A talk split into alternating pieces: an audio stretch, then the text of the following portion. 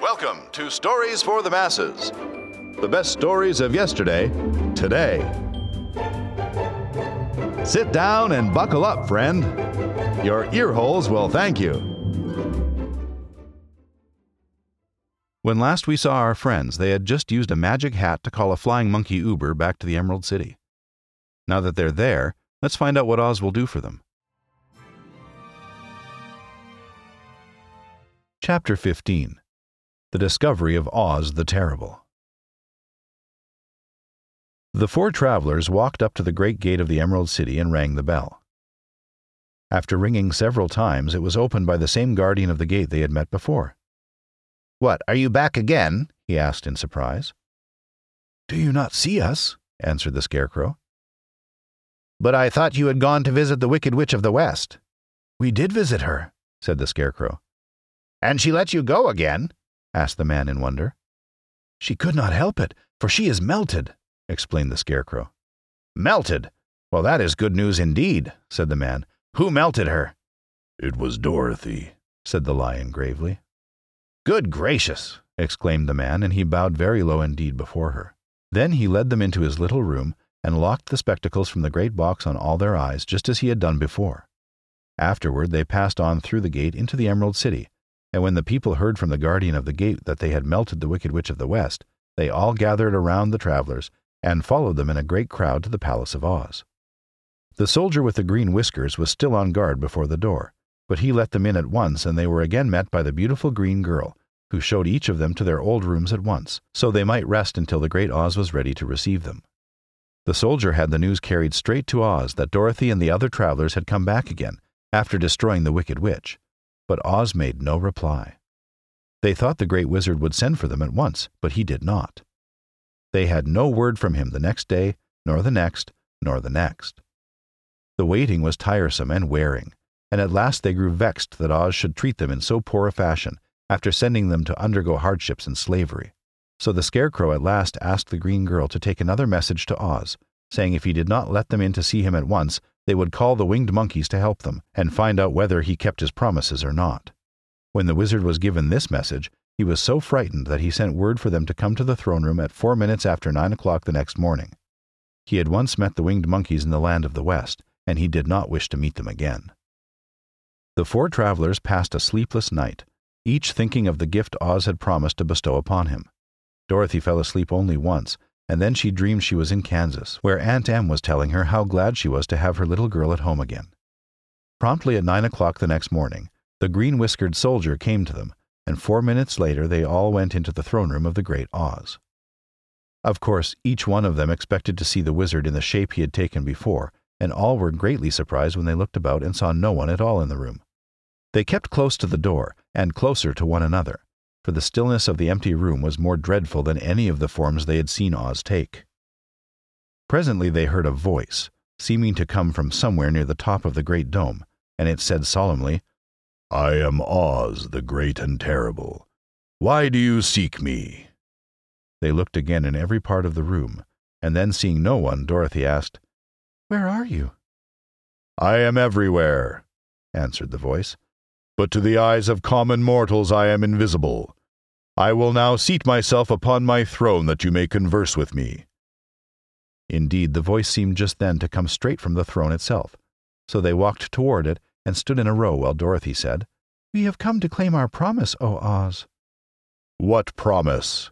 asked Oz. You promised to send me back to Kansas when the Wicked Witch was destroyed, said the girl. And you promised to give me brains, said the Scarecrow.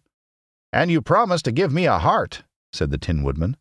And you promised to give me courage, said the Cowardly Lion. Is the Wicked Witch really destroyed?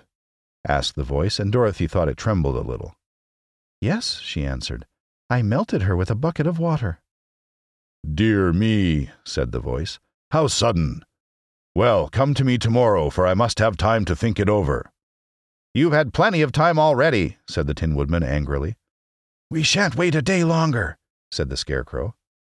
You must keep your promises to us, exclaimed Dorothy. The lion thought it might be as well to frighten the wizard, so he gave a large, loud roar, which was so fierce and dreadful that Toto jumped away from him in alarm and tipped over the screen that stood in a corner. As it fell with a crash, they looked that way, and the next moment all of them were filled with wonder. For they saw, standing in just the spot the screen had hidden, a little old man, with a bald head and a wrinkled face, who seemed to be as much surprised as they were. The Tin Woodman, raising his axe, rushed toward the little man and cried out, Who are you? I am Oz, the great and terrible, said the little man in a trembling voice. But don't strike me, please. Please don't, and I'll do anything you want me to. Our friends looked at him in surprise and dismay. I thought Oz was a great head, said Dorothy. And I thought Oz was a lovely lady, said the Scarecrow.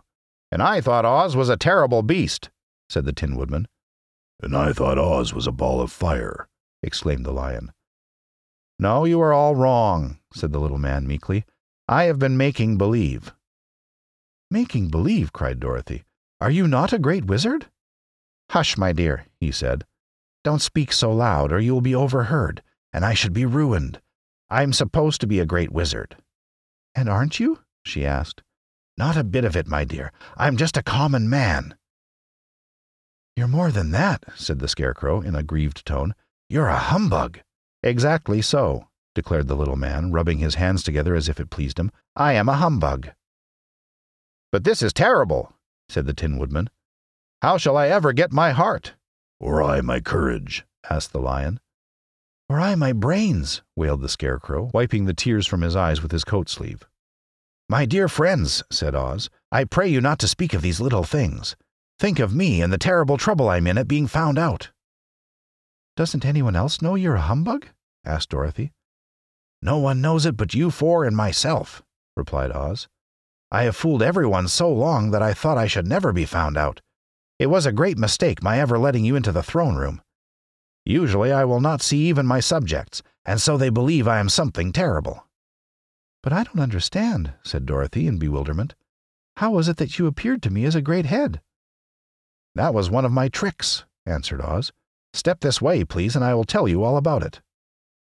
He led the way to a small chamber in the rear of the throne room, and they all followed him. He pointed to one corner in which lay the great head, made out of many thicknesses of paper, and with a carefully painted face. This I hung from the ceiling by a wire, said Oz. I stood behind the screen and pulled a thread to make the eyes move and the mouth open. But how about the voice? she inquired. Oh, I am a ventriloquist, said the little man, and I can throw the sound of my voice wherever I wish, so that you thought it was coming out of the head. Here are the other things I used to deceive you. He showed the Scarecrow the dress and the mask he had worn when he seemed to be the lovely lady. And the Tin Woodman saw that his terrible beast was nothing but a lot of skins sewn together with slats to keep their sides out. As for the ball of fire, the false wizard had hung that also from the ceiling. It was really a ball of cotton, but when oil was poured upon it, the ball burned fiercely. Really, said the Scarecrow, you ought to be ashamed of yourself for being such a humbug. I am, I certainly am, answered the little man sorrowfully, but it was the only thing I could do. Sit down, please, there are plenty of chairs, and I will tell you my story. So they sat down and listened while he told the following tale. I was born in Omaha. Why, that isn't very far from Kansas, cried Dorothy. No, but it's farther from here, he said, shaking his head at her sadly. When I grew up, I became a ventriloquist, and at that I was very well trained by a great master. I can imitate any kind of a bird or beast. Here he mewed so like a kitten that Toto pricked up his ears and looked everywhere to see where she was. After a time, continued Oz, I tired of that and became a balloonist. What is that? asked Dorothy. A man who goes up in a balloon on circus day so as to draw a crowd of people together and get them to pay to see the circus, he explained. Oh, she said, I know. Well, one day I went up in a balloon and the ropes got twisted so that I couldn't come down again. It went way up above the clouds so far that a current of air struck it and carried it many, many miles away. For a day and a night I traveled through the air, and on the morning of the second day I awoke and found the balloon floating over a strange and beautiful country. It came down gradually and I was not hurt a bit, but I found myself in the midst of a strange people, who seeing me come from the clouds thought I was a great wizard. Of course I let them think so, because they were afraid of me and promised to do anything I wished them to. Just to amuse myself and keep the good people busy, I ordered them to build this city and my palace, and they did it all willingly and well. Then I thought, as the country was so green and beautiful, I would call it the Emerald City, and to make the name fit better, I put green spectacles on all the people so that everything they saw was green. But isn't everything here green? Asked Dorothy.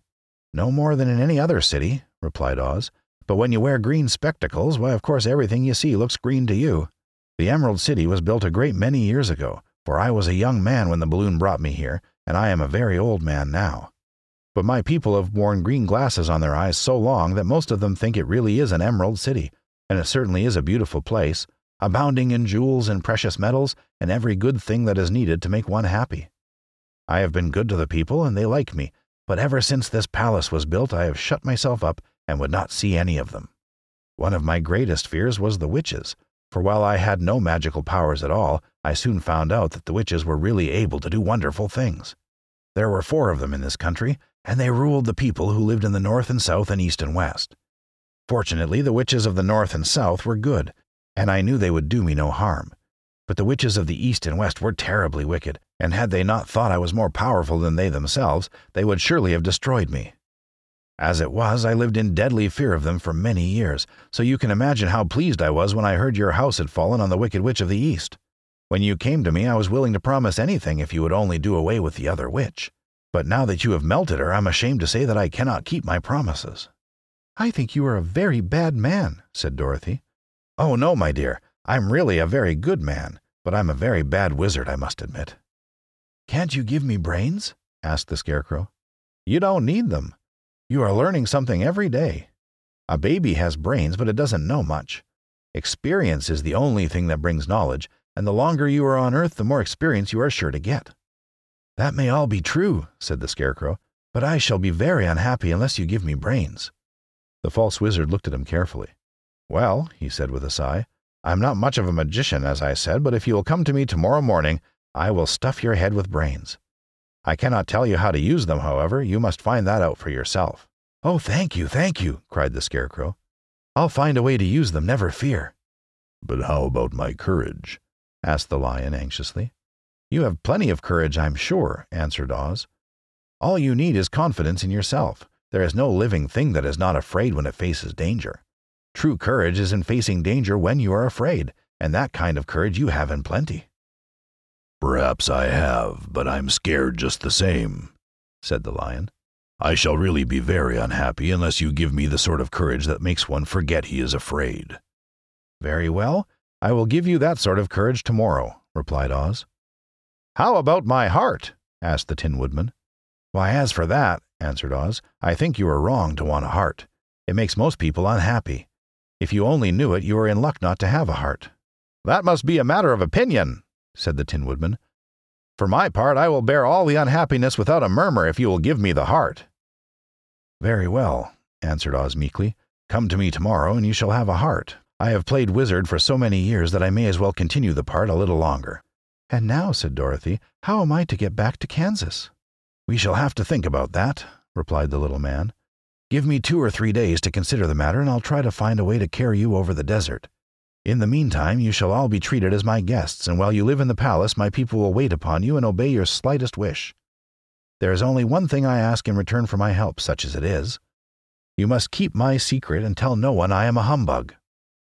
They agreed to say nothing of what they had learned, and went back to their rooms in high spirits. Even Dorothy had hope that the great and terrible humbug, as she called him, would find a way to send her back to Kansas. And if he did that, she was willing to forgive him everything. Chapter 16 The Magic Art of the Great Humbug Next morning, the Scarecrow said to his friends, Congratulate me. I am going to Oz to get my brains at last. When I return, I shall be as other men are. I have always liked you as you were, said Dorothy simply. It is kind of you to like a scarecrow, he replied, but surely you will think more of me when you hear the splendid thoughts my new brain is going to turn out. Then he said good bye to them all in a cheerful voice and went to the throne room where he rapped upon the door. Come in, said Oz. The Scarecrow went in and found the little man sitting down by the window, engaged in deep thought. I have come for my brains, remarked the Scarecrow a little uneasily. Oh, yes, sit down in that chair, please, replied Oz. You must excuse me for taking your head off, but I shall have to do it in order to put your brains in their proper place. That's all right, said the Scarecrow. You are quite welcome to take my head off, as long as it will be a better one when you put it on again. So the wizard unfastened his head and emptied out the straw. Then he entered the back room and took up a measure of bran, which he mixed with a great many pins and needles. Having shaken them together thoroughly, he filled the top of the scarecrow's head with the mixture and stuffed the rest of the space with straw to hold it in place. When he had fastened the scarecrow's head on his body again, he said to him, Hereafter you will be a great man, for I have given you a lot of brand new brains. The scarecrow was both pleased and proud at the fulfillment of his greatest wish, and having thanked Oz warmly, he went back to his friends. Dorothy looked at him curiously. His head was quite bulging out at the top with brains. How do you feel? she asked. I feel wise indeed, he answered earnestly. When I get used to my brains, I shall know everything. Why are those needles and pins sticking out of your head? asked the Tin Woodman. That is proof that he is sharp, remarked the Lion. Well, I must go to Oz and get my heart, said the Woodman. So he walked to the throne room and knocked at the door. Come in, called Oz, and the Woodman entered and said, I have come for my heart.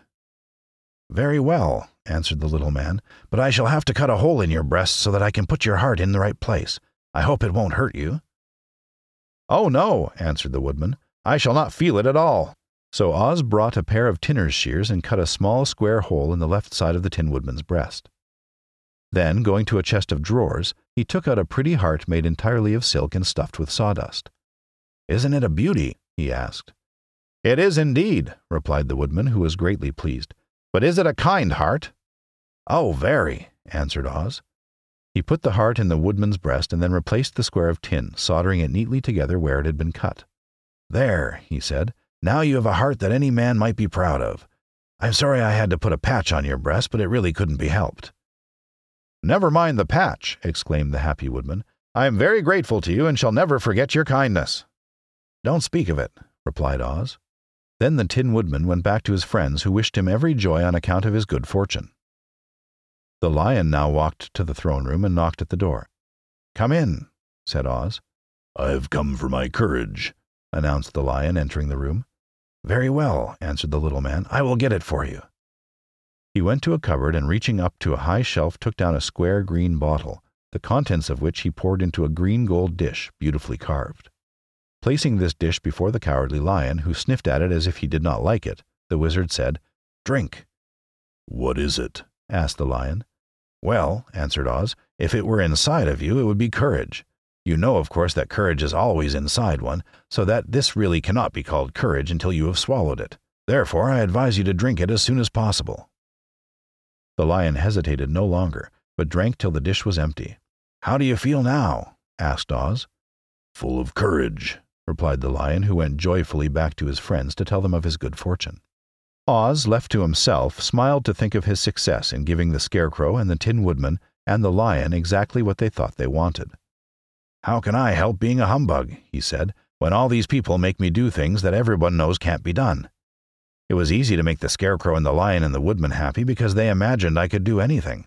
But it will take more than imagination to carry Dorothy back to Kansas, and I'm sure I don't know how it can be done. Well, it took some arm twisting, but three of the four friends have now been satisfied at least, and the old fraud is working on solving Dorothy's problem. I'm sure he'll be able to figure something out, and not just because I've already read the whole story. Make sure to join us next time. It's going to be an action packed episode. Um, hi. Just thought I should let you know if you enjoy the podcast and you'd like to throw us a couple of dollars, you can do that at patreon.com forward slash stories for the masses. If you kick in $2 a month, you get early access to new episodes and the chance for a shout out during the podcast. If you bump that up to $10 a month, you also get access to additional materials. Things like author bios, historical information, and extra stories written by the author we're featuring. If you wanted to skip all this episode stuff and listen to the whole book at once, you can buy the audiobook at pretty much anywhere that sells audiobooks, except Audible. For a list of places to buy the audiobook, visit stories4masses.com forward slash audiobooks. That's the numeral for, not the word for. Well, that's it for this episode. Hope you enjoyed it, and hopefully we'll see you again next time. Bye for now.